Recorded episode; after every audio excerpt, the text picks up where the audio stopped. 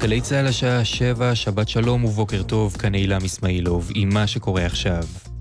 נשיא ארצות הברית דונלד טראמפ מכחיש את הדיווחים בעיתון הוול סטריט ג'ורנל, לפיהם הוא אינו מרוצה מתפקוד שר האוצר סטיב מנוחין. טראמפ צייץ בטוויטר כי הוא שמח וגאה על העבודה שנעשית במשרד.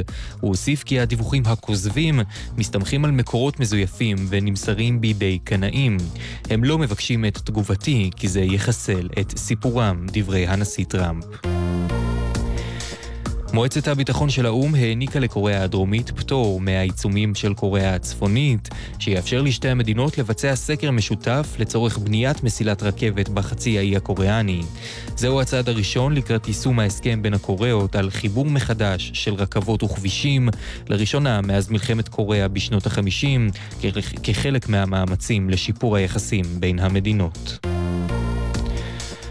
אחיו של נשיא הונדורס, חואן אורלנדו הרננדז, נעצר היום במיאמי בחשד לסחר בסמים, כך מסרה הלילה ממשלת הונדורס. חואן אנטוניו הוא העצור השלישי מבין פוליטיקאים בכירים בהונדורס, אשר הואשמו בארצות הברית בגין מעורבות בסחר סמים.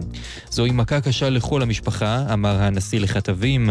אני מקווה שהמערכת המשפטית תיתן לו את האפשרות להגן על עצמו, נעשה מה שנוכל כדי לתמוך בו, דברי נשיא הונדורס הרננדז. כדורסל מה-NBA, אוקלהומה סיטי גברה על שרלוט 109-104, ראסל ווסטברוק הוביל את רשימת הקלעים עם 30 נקודות ו-12 כדורים חוזרים. במשחק נוסף הפסידה יוסטון לדטרויט 116-111 בתום הארכה, טורונטו הביסה את וושינגטון 125-107 וסן אנטוניו ניצחה את אינדיאנה 111-100. ומזג האוויר הבוקר יהיה גשום ברוב אזורי הארץ, בשעות הצהריים הגשמים ייחלשו, קיים חשש משיטפונות בנחלי הדרום וחשש מהצפות במישור החוף. המשטרה קוראת לציבור הנהגים להתאים את הנסיעה לתנאי הדרך ולהאט את מהירות רכבם. אלה החדשות שעורך אופיר יונתן.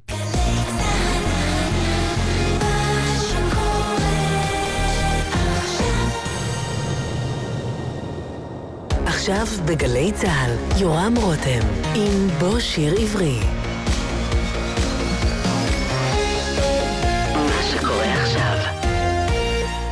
בוקר טוב ושבת שלום לכם, כאן באולפן גלי צה"ל, הטכנאי יאיר בשן ואני יורם רותם. ביום חמישי הקרוב ייערך בספרייה הלאומית בירושלים ערב לזכרה של הזמרת נחמה הנדל, במלאת 20 שנה לפטירתה. הבוקר אנחנו משדרים לזכרה תוכנית שערכתי איתה בשנת 1986, כשחווה אלברשטיין ראיינה אותה כאן, באולפן גלי צה"ל, במסגרת הסדרה מילים ומנגינות. האזנה ערבה. לא ביום ולא בלילה, חרש אצלי התילה, לא בהר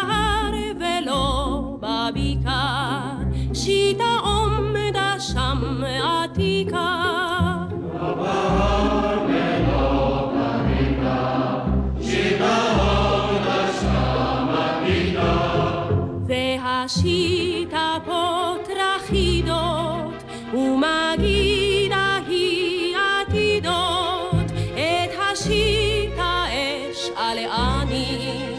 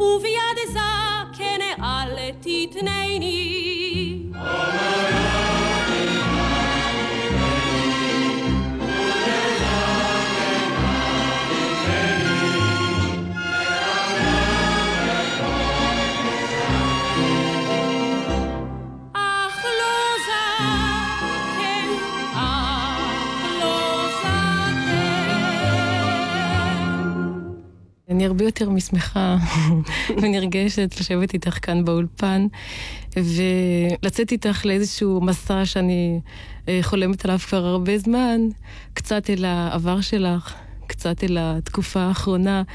ברשותך, כי לא כל אחד מוכן לצאת למסעות אה, ברצון. כאלה, בעניין הקשר שלך עם אותו הדבר שבעצם היית אחת הראשונות שהביאו אותו לארץ, וזאת המודעות לשירי עמים. כן. בזמנו. כן. זאת אומרת, בשבילנו זה היה... באמת, את, אני זוכרת שם נוסף שעזר לי, זה היה ישראל דליות, נכון. בתוכניות שלו בכל ישראל. אנחנו עבדנו יחד כמה זמן. שהיינו כל שבת בבוקר, שירי ימים, את היית מתרגמת, מספרת, מגישה שירים כן. של אחרים וגם שרה כן, שירים נכון. שלך. טוב, אנחנו יודעים איפה את. ואני זוכרת, דרך אגב, חווה, בשעתו, יש כאלה שהתלהבו לחידוש האלה, אבל היו הרבה אנשים, נדמה לי שזה היה אפילו בנהלל, בהופעה שאני רציתי לתת אה, חלק של התוכנית שירי עמים, ואנשים קמו במחאה בקהל ואמרו, לא, רק עברית, והיו גם כאלה באמת? שיצאו מן האולם. כן, טוב, אני חושבת שהיום זה כבר לא כך יקרה. שהתגובה לא הייתה כזאת חד משמעית. מעניין, זה לא ידעתי. כן. הייתה תקופה כזאת. אמ, אז אנחנו יודעים בערך איפה את. עכשיו הייתי רוצה באמת ככה להתחיל אה, לאט לאט את המסע הזה של... אה, מן העבר. מן כן. העבר. אז אה, איך הגעת ללהקת הנחל? ואחר אה, כך להמשיך. למעשה, אני לא חשבתי על שירה, אני רציתי לשחק, אני רציתי להיכנס לתיאטרון. וכשהגיע זמני להתגייס, אה, הפנה אותי אבא שלי, זיכרונו לברכה, לאבא של דודו טופס, זיכרונו לברכה, אליהו גולדנברג. והוא בחן אותי, אה, כבר לא זוכרת, נתן לי משהו לקרוא, איזה תרגיל, ואמר שהוא חושב שאני מתאימה ללהקת הנחל, והפנה אותי לארי הרצברג, זיכרונו לברכה. אה, בחנו אותי ללהקת הנחל, ולקחו אותי ללהקה. והאמת היא שבתחילה אה, נחשבתי יותר כשחקנית קומית מאשר כזמרת. אה, בשעתו קולות, זה היו קולות של בנות כמו עליזה קשי, קולות של זמריות מזרחיות, עם קול עמוק ומיוחד, והקול שלי לא, לא העריכו אותו, לא, לא הייתה לו משמעות כקול. אה, כך שבעצם עברתי די הרבה חבלי לידה עד שהסכימו להכיר בקול שלי. ולהכיר בי כזמרת. זה מעניין שבערך את המשפט הזה שלא רציתי להיות זמרת, אלא רציתי להיות שחקנית. שמעת לא פעם. אני מכיר, שמעתי מיורם גאון, זאת אומרת זמר, כן, לא זמרת. כן. וגם אריק איינשטיין בזמנו, אני יודעת שהאמביציות התחלנו היו כשחקנים כשחקנים. בלהקת הנחל, נכון. אבל אתם שרים. לא אגדה רעי, לא אגדה רעי, ולא חלום עובר. הנה מול הר סיני, הנה מול הר סיני, השדה השדה בוער. בשיר, בפי גדודי בנים בשערי העיר ביד השמשונים. בוא שלהבת יא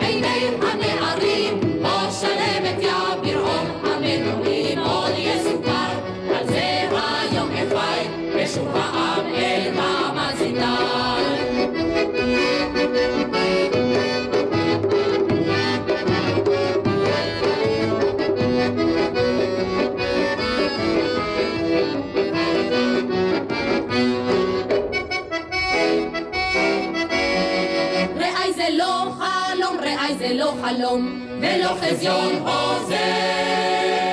מאז ועד היום, מאז ועד היום, בוער בוער השדה.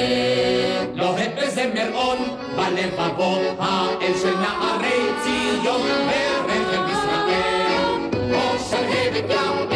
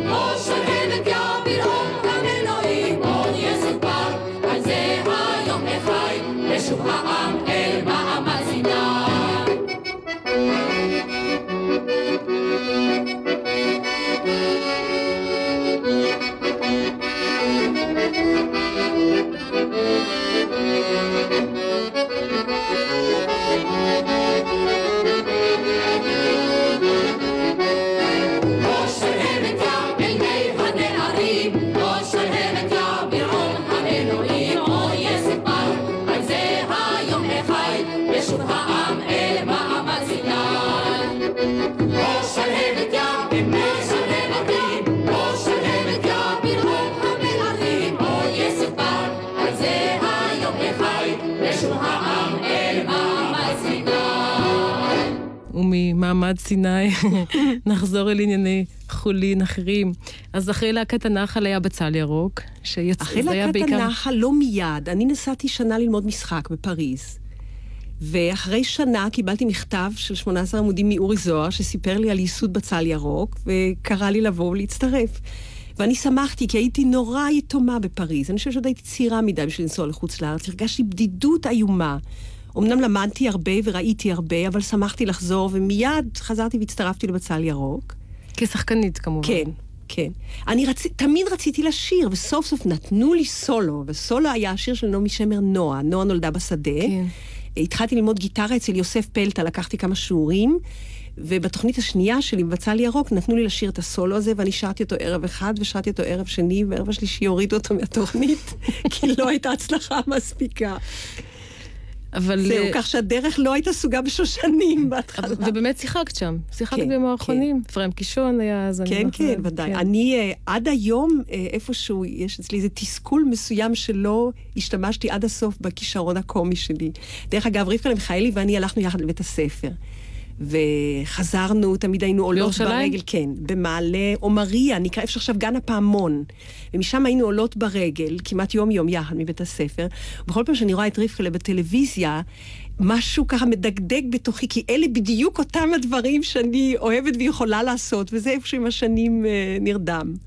זה ממש נרדם, או שאת חושבת לא, שאת לפעמים אני מצחיקה את הילדים שלי, ואני רואה שהבת שלי מסתכלת עליי בהערצה, כשפתאום יוצא מאימא הרצינית שלה משהו מאוד מצחיק. אז כנראה שבכל זאת השירה היה רצון עוד יותר חזק. כנראה, אם לזה כן, התמסרת. כן. בכל אופן, מה קרה שפצחת את פיך והתחלת לשיר? אה, בלהקה. כאמור, ב- בלהקה בצל ירוק, בתוכניות עצמן לא נתנו לי לשיר סולו, אבל כשהיינו יושבים ככה לילות שלמים אחר כך עם החבר'ה ושרים אחרי ההופעה, אז היו לי שירי סולו, זה היה המקום שלי. ואחרי, תני לי רגע להיזכר, אחרי בצל ירוק, כן, בסוף השנה הראשונה שלי בבצל ירוק בא אד סליבן, זה היה הסיפור עם אה, רן אלירן. ואנחנו הלכנו, אה, אני הכרתי אותו מימי אה, הלהקה, הוא לא היה בלהקה, הוא היה בצוות הוואי, אבל צוות הוואי והלהקה מאוד הרבה היו יחד. והוא אמר, אה, בואי נעשה צמד ונלך להיבחן. אז אמרתי, טוב, למה לא? והוא בחר, הוא היה בקשר עם המון מלחינים, מעבדים, והוא בחר רפרטואר קטן של שירים ועיבודים מאוד יפים. אני אז לא ניגנתי גיטרה, הוא ניגן גיטרה, עיבודים לשני קולות. והלכנו למבחן, ואיש לא היה יותר מופתע מאיתנו, כאשר. התברר שאנחנו נוסעים לאמריקה. אה, בינתיים, זה היה סוף השנה הראשונה שלי בצל ירוק, וגם אה, הסרטנו אז את היהו אפור. לא, מה היה? עמוד האש היה. שם הסרט, השיר היה היהו אפור. כך שזה היו חודשים מאוד מאוד מתוחים, והתוצאה הייתה שאני הייתי... אה, שאני- שהייתה לי גזרה בלתי רגילה כשהגיע הזמן לנסוע לאמריקה, פשוט מרוב עבודה, הקילוגרמים נשרו ממני. כי בערב היינו מופיעים בצל ירוק, נוסעים בלילה לרביבים, מסריטים כל היום בשמש את עמוד האש, ובערב עוד פעם הופעה של בצל ירוק. בסוף השנה נסענו לאמריקה, ואלה היו... מי בחר לכם את השם הזה, רן ונמה? אנחנו שנינו החלטנו, נחמה, החטא הזה היה קשה מאוד ל- לאמריקאים, אז ויתרנו עליו. ורן, אה, פשוט רן, זמר, אני זוכרת. שזאת הייתה באמת תופעה מוזרה, אז שפתאום היה צמד, וניגנו כן. אותו בלי סוף ברדיו, ואיש לא ידע מי הם. כי אנחנו לא הופענו הופעתם. בארץ אף פעם. המצחיק הוא שהתקליטים שלנו, אנחנו הקלטנו בניו יורק ושלחנו הנה להד ארצי. אה, זה הקלטות מניו יורק? זה הקלטות מניו יורק, והד ארצי הוציא אותם פה.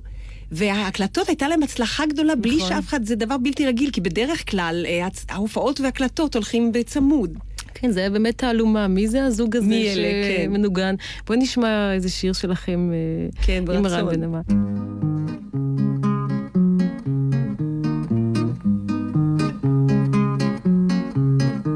בבורקתיק יומין היונים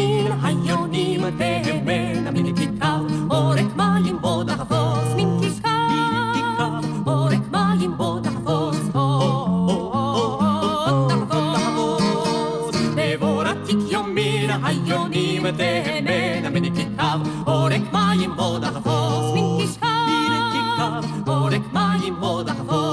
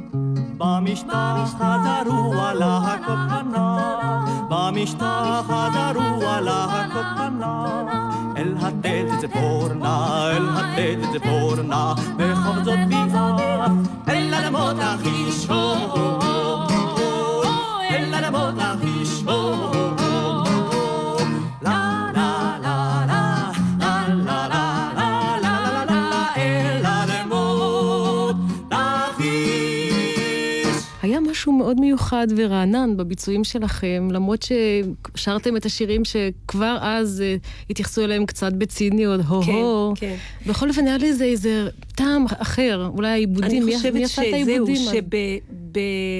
שבעיקר זה הודות לעיבודים של יחזקאל בראון. אה, כי הי- היה לו איזה חוש מוזיקלי בלתי רגיל, הייתה לו אהבה בלתי רגילה לשירים עצמם, ובלי לסרס את האופי שלהם, בלי לאנוס אותם, הוא בכל זאת העשיר אותם בהרמוניות כל כך מפתיעות וצבעוניות, וידע גם להשתמש בקולות שלנו באופן יוצא מן כן, הכלל, בצירוף הקולות. זה רק שני קולות וגיטרה, ובכל זאת זה נשמע מאוד עשיר. כן, אני לא- בעצמי, בזמן האחרון, מאז שהד ארצי הוציא שוב את התקליט הזה כנוסטלגיה, אה, הקשבתי לזה ואני ממש נהנית. אה, אם כי בדרך כלל אני מאוד ביקורתית כלפי מה שעשיתי ואני בדרך כלל לא מרוצה, אבל אני את התקליט הזה לא, אני נהנית חושבת לשמוע. שזה בהחלט הייתה הברקה, הצמד הזה. כמה זמן נשארת בארצות הברית אחרי הסיפור של יצא לבן? אה, שנתיים, וזה היה שנתיים מאוד מאוד עשירות. את זוכרת באיזה שנה זה היה? באיזה תקופה? נסענו רק שנייה, 58 עד 60, משהו כזה. וזאת הייתה, זה היה עימות, אומרים בעברית, קונפרונטציה. כן. העימות הראשון שלי עם הנושא הזה של שירי עם. כי אז הייתה תקופה באמריקה של ההורגים, ושל ג'וש וייט, ואודטה, ו...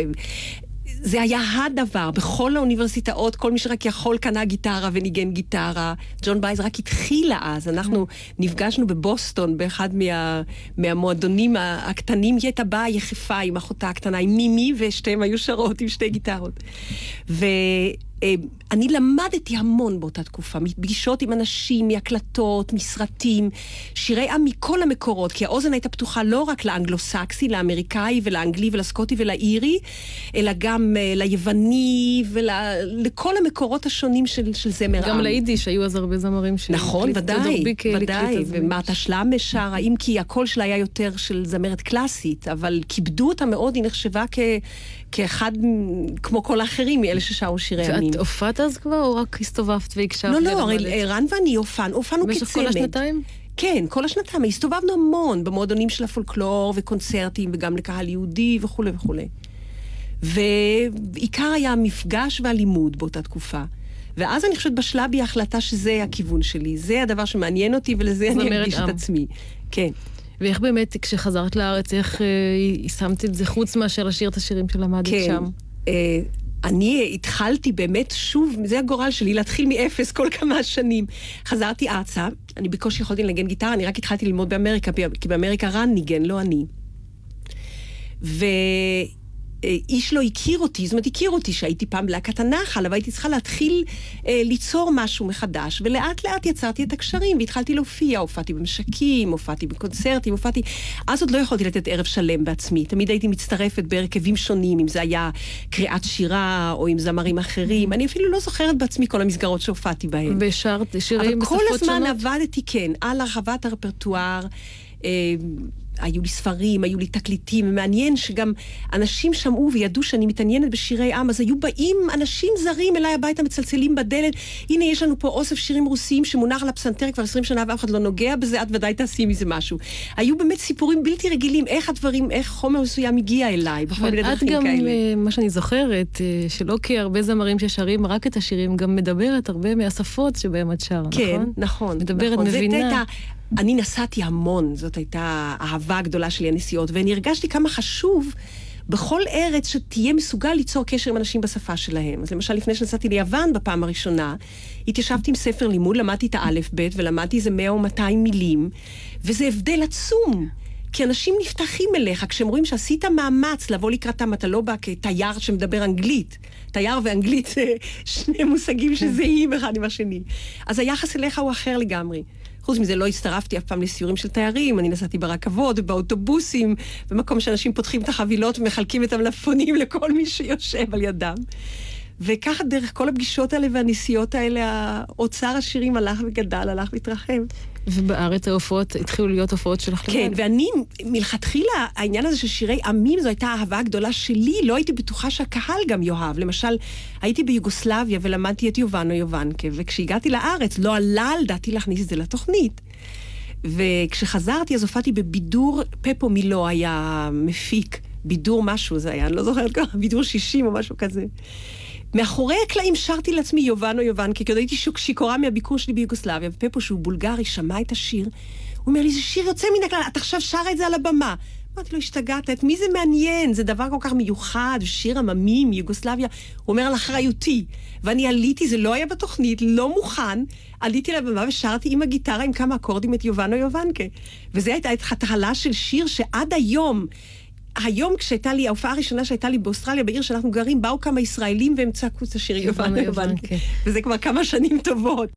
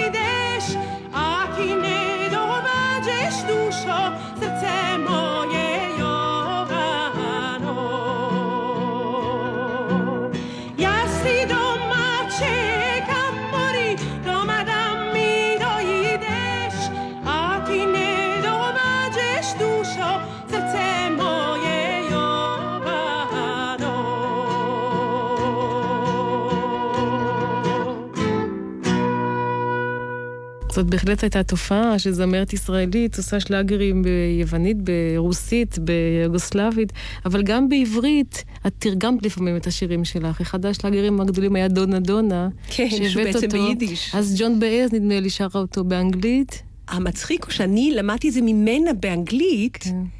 ואחר כך התברר לי שזה שיר יידיש, ומשתי הנוסחאות האלה, מאנגלית מיידיש, תרגמתי את זה לעברית. כן, ביידיש זה דנה דנה. נכון, נכון. כי כן. אימא שלי אמרה לי, באוקראינה, כשהאיכר מדרבן את הסוס שלו, אז הוא אומר דנה דנה, ולא כן. דונה דונה. זהו. אבל בכל אופן, הגרסה הזאת, זאת הגרסה שממשיכים ושרים עד נכון, היום, את יודעת, נכון, את כן. התרגום שלך. פה, כן. אז בוא נכון. נשמע את זה. אוי, פור ליקטה קרל, ליקט gebunden.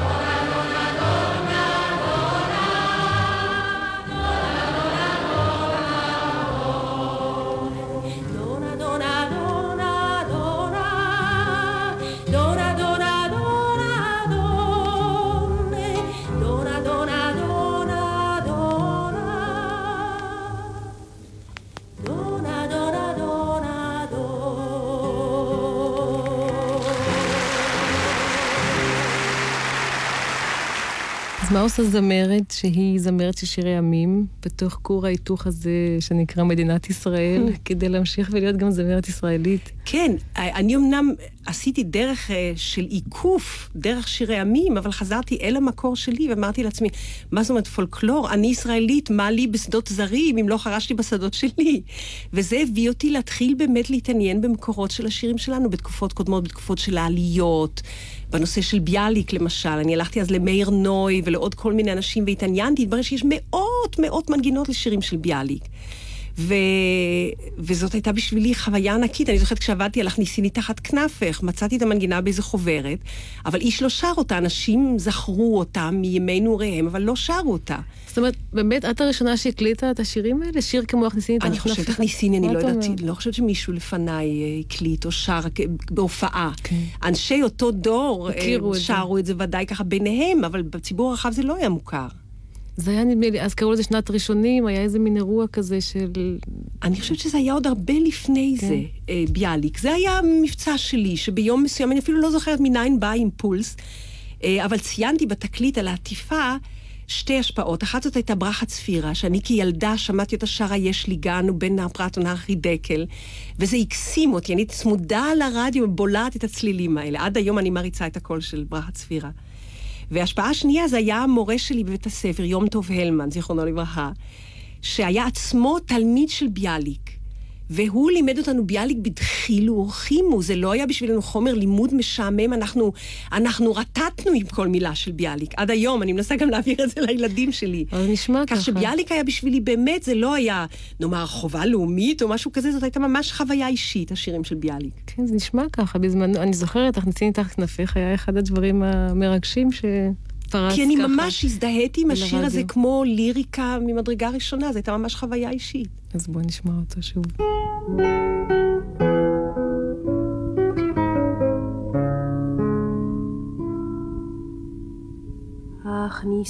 הכניסיני תחת כנפך, ויהי לי אם ואחות, ויחיקך מקלט ראשי. כאן תפילותיי הנידחות, ויחיקך מקלט ראשי. כאן תפילותיי הנידחות.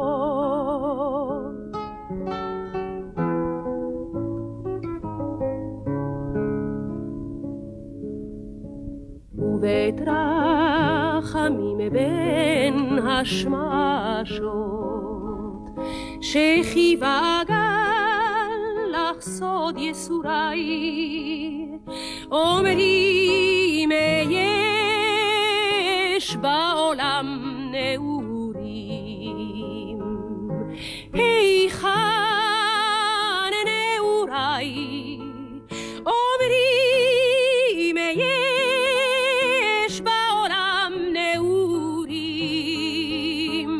היכן נעוריי? ועוד רז אחד לך אתוודה, נפשי נשרפה בלהבה, אומרים אהבה יש בעולם.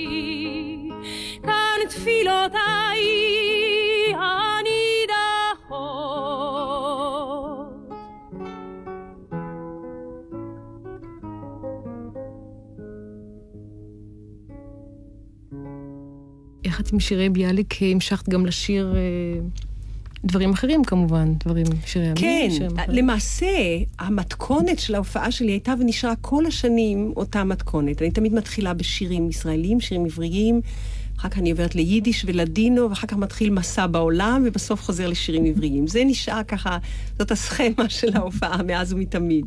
אחד התקליטים הקטנים שמתגלגלים פה, אה, בין ערימה גדולה מאוד של תקליטים אני רוצה להגיד לך שאני שלך. בעצמי הופתעתי, יש פה דברים כן. שאני כבר לא זוכרת אותם. יש המון.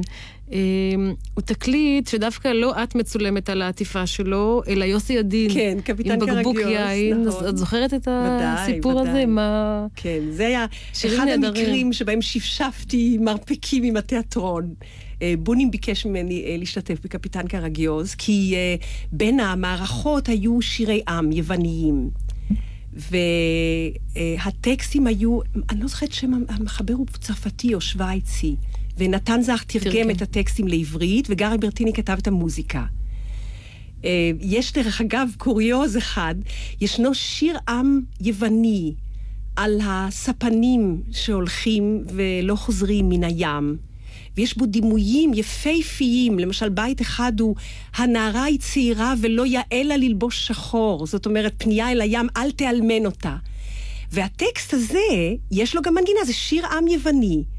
והטקסט הזה תורגם על ידי נתן זך, וגרי כתב לו מנגינה חדשה, זה ים ים קטן, ים שלי קטן. מה שהיוונים אומרים, סלשה זה ים, ותלשקי, ים שלי קטן. ימצ'יק. כן, ימצ'יק שלי, וזהו השיר אה, ים שלי קטן, שגרי כתב לו את המנגינה. היין המר היה גם כן, אחד נכון. המפורסמים.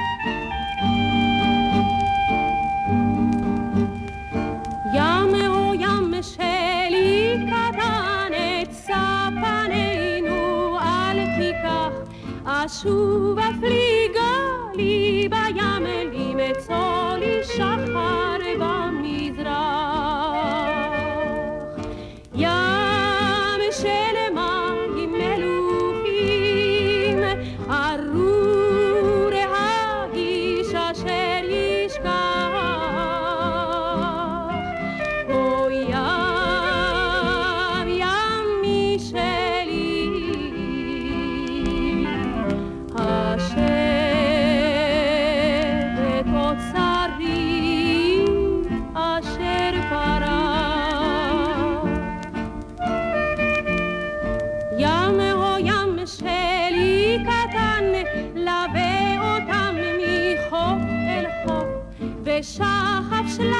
baby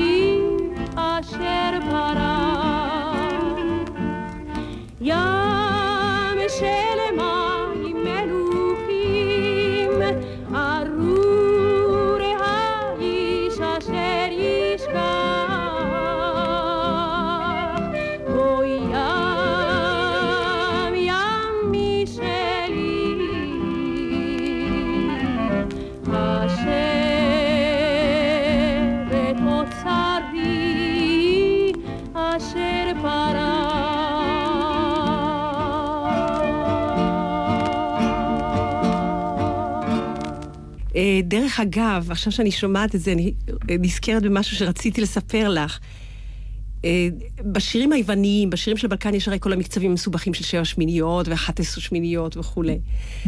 ויש שתי גישות, או שאתה סופר בדרך מתמטית את מספר השמיניות, או שאתה נותן לה קצב שככה שיניע אותך ואתה מרגיש אותו. יש סיפור נהדר באחד הספרים של קזנצקיס, שבא איזה תייר ושומע בכפר מנגנים יווניים, והוא מתפעל מן המצבים המסובכים, ואומר, תראו לי, תראו לי את התווים.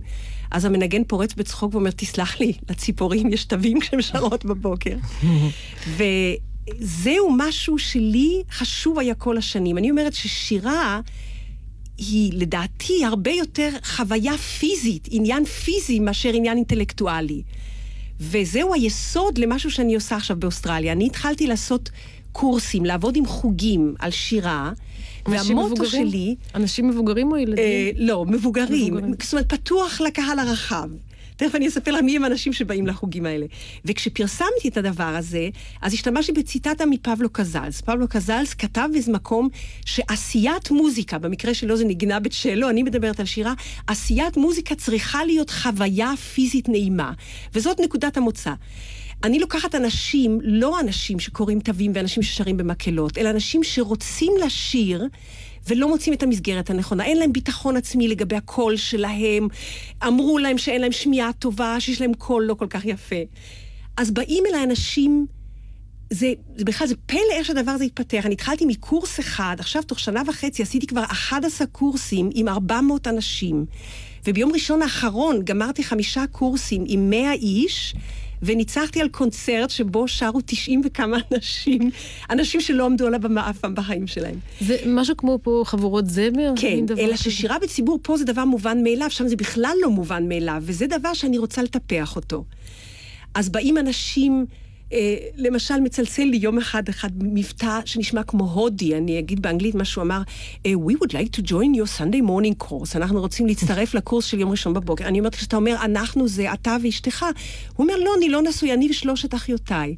מסתבר שהוא מבורמה, בן 50 וכמה לא נשוי, ויש לו שלוש אחיות, כולן רווקות בין 40 ל-50, והם באו כמו בובות כל יום ראשון, לבושים חגיגי, עם איזה בושם שושנים שמילא את כל החדר. לא החמיצו אף סשן אחד מהקורס, ושרים בלב מה- הנפש. איזה שירים? מה את מלמדת אני אותם? מלמדת שירי עם מכל העולם. הם כולם נורא אוהבים את השירים הישראליים.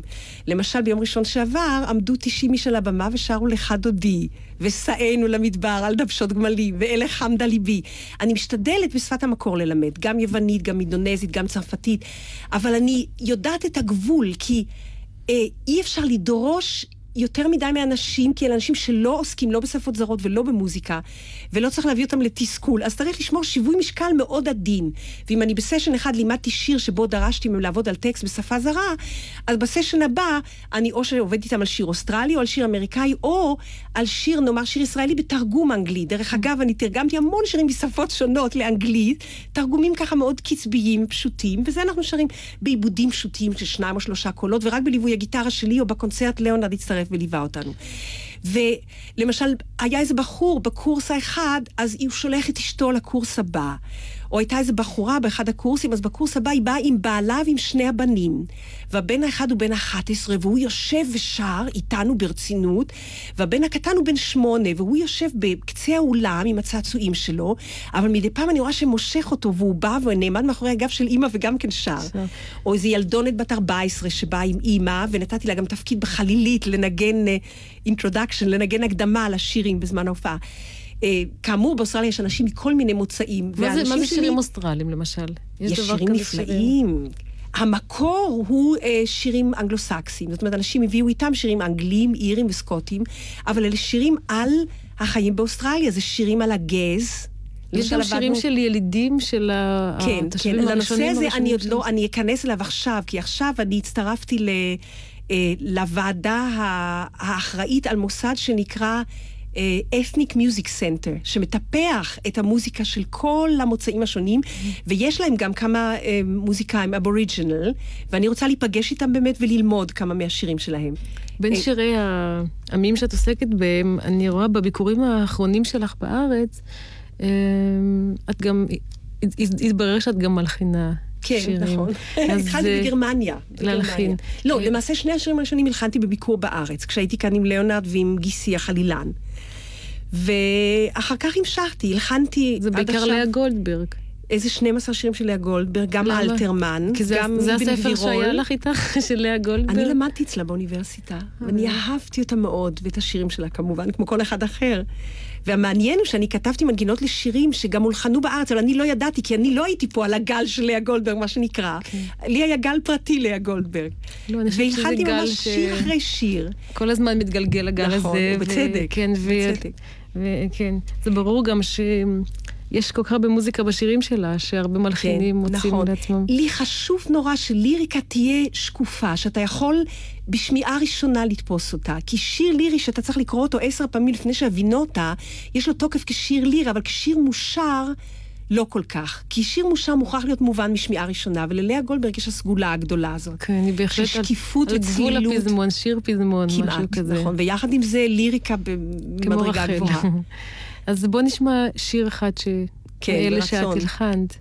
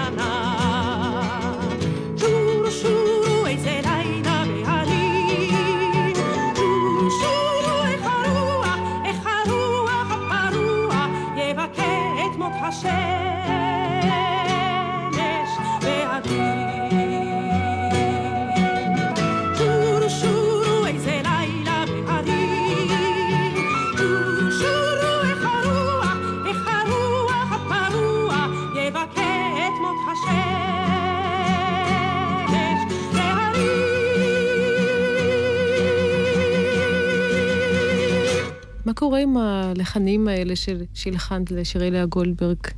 בתחילה אותם? הייתי קצת עצובה שלא שמעו אותם כאן מספיק, כי אם אני אינני, אה, יש אולי הקלטות, אבל לא שומעים אותם מספיק. הנוכחות שלי דוחפת את ההקלטות.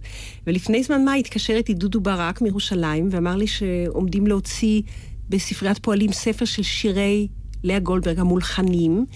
ולספר הזה ייכנסו חמישה או שישה מהשירים שלי, ואני מאושרת שסוף סוף יהיה להם בית כאן. שיוכלו לשיר אותם עוד... אה, עוד ישירו עוד- אותם. עוד אנשים. אני מסתכלת בעטיפות התקליטים שלך, ובכלל על תקליטים, אה, התקופה אה, שבה את היית בארץ, תמיד אני רואה הבדל נורא גדול בין התקליטים של היום, בעיקר בצד של ה... בצד האחורי, בגב מה שנקרא, התקליט. בגב התקליט, כן.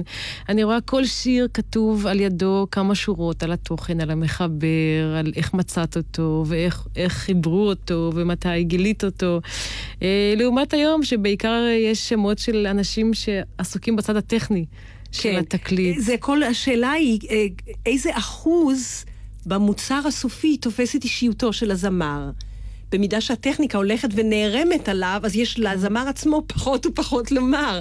אבל בשעתו זה היה ככה שבכל זאת לזמר היה יותר מה לומר, ולטכניקה את אה, פחות. שקועה עדיין בעולם של אה, שירי עמים. כן, בהחלט. בשירת עם, אבל את מודעת לזה שבעצם מקומו של זמר העם בעולם די אה, הולך כן, ומצטמצם יודעת, בשנים האחרונות. אני את יודעת, מודעת, ודאי. את, זה מורגש גם ודאי, באוסטרליה. מובן מאליו. גם באמריקה הרנסאנס הגדול של שירי עם הלך ועבר, נמוג. זה, עכשיו, מצד אחד את שומרת על משהו, אבל לא מושך אותך גם להיכנס לתחום השני של הפזמון, של מה שנקרא אה, כאן פופ. מבחינה מסוימת כן מושך אותי, ואני גם מאמינה שהייתי מסוגלת לעשות בשטח הזה. אבל איפשהו אני לא מוצאת את ההתחלה, כי אני כל כך עסוקה במה שאני עושה, זה כאילו, זה כאילו משהו מוביל אותי בכל פעם בחזרה אל הצד הזה של שירי עם. כמו העניין הזה של המקהלות שפיתחתי עכשיו, שזה כאילו אני לא תכננתי, זה תכנן את עצמו וסחב אותי, והדבר הלך והתפתח, ואני בתוכו. וזה משמח אותי מאוד, כי אנשים עושים את זה באהבה ובשמחה, וזה דבר שממלא אותי התלהבות, ואני מאמינה שאני אמשיך בו עכשיו. כך שאני איפשהו לא אגיע. מה יש לומר, פופ, כשהייתי באמריקה, אז החלום שלי היה אה, לעמוד ולשיר בלוז באיזה מועדון מעורפל עם, עם, עם עשן באוויר ועם אור אדום מן התקרה. כן. בכל זאת לא הגעתי לזה, שרתי לעצמי ולחברים, אבל לא לקהל הרחב.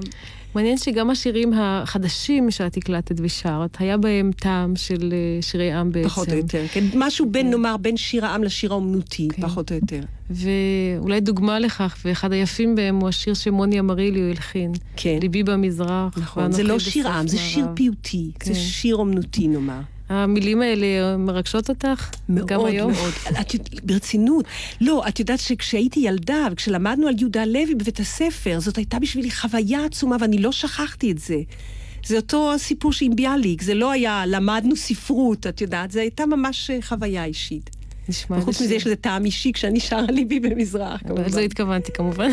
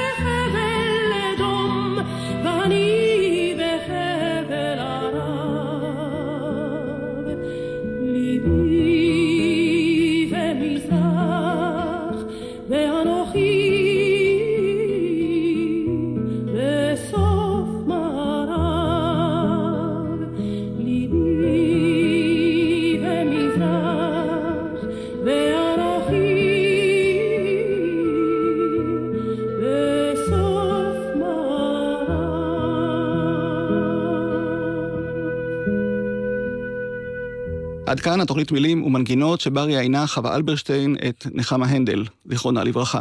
התוכנית שודרה לראשונה בשנת 1986 בעריכתי, והיא שודרה כעת שוב במות 20 שנה לפטירתה של נחמה הנדל, וביום חמישי הקרוב, בשעה שבע בערב, ייערך ערב לזכרה בספרייה הלאומית בירושלים.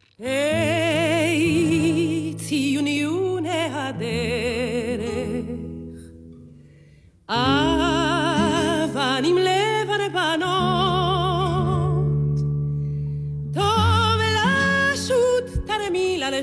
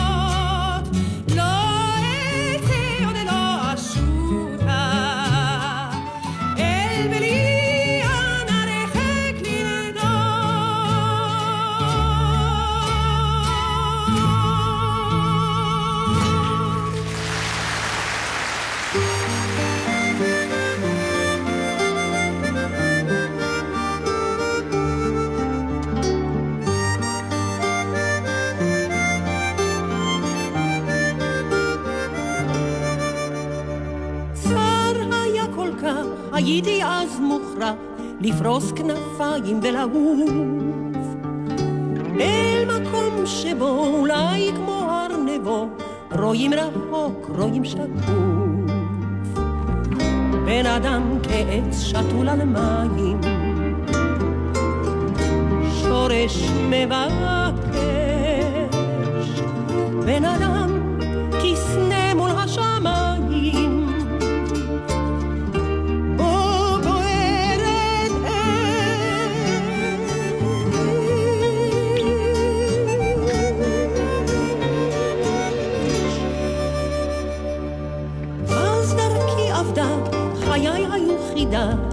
צמא כמו הלך במדבר. אל פנינת אמת שכוח בא לתת, לשאת פנים אל המחר. בן אדם כעץ שתול על מים, שורש מבקר. בן אדם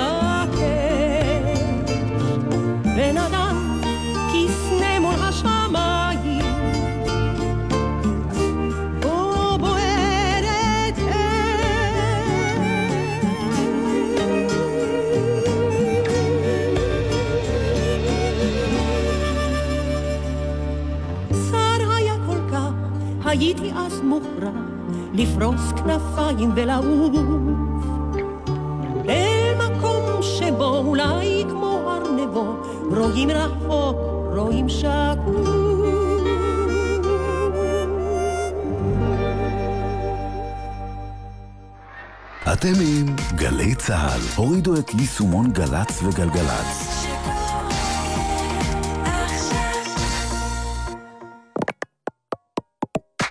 מיד אחרי החדשות, יעקב אגמון, עם שאלות אישיות.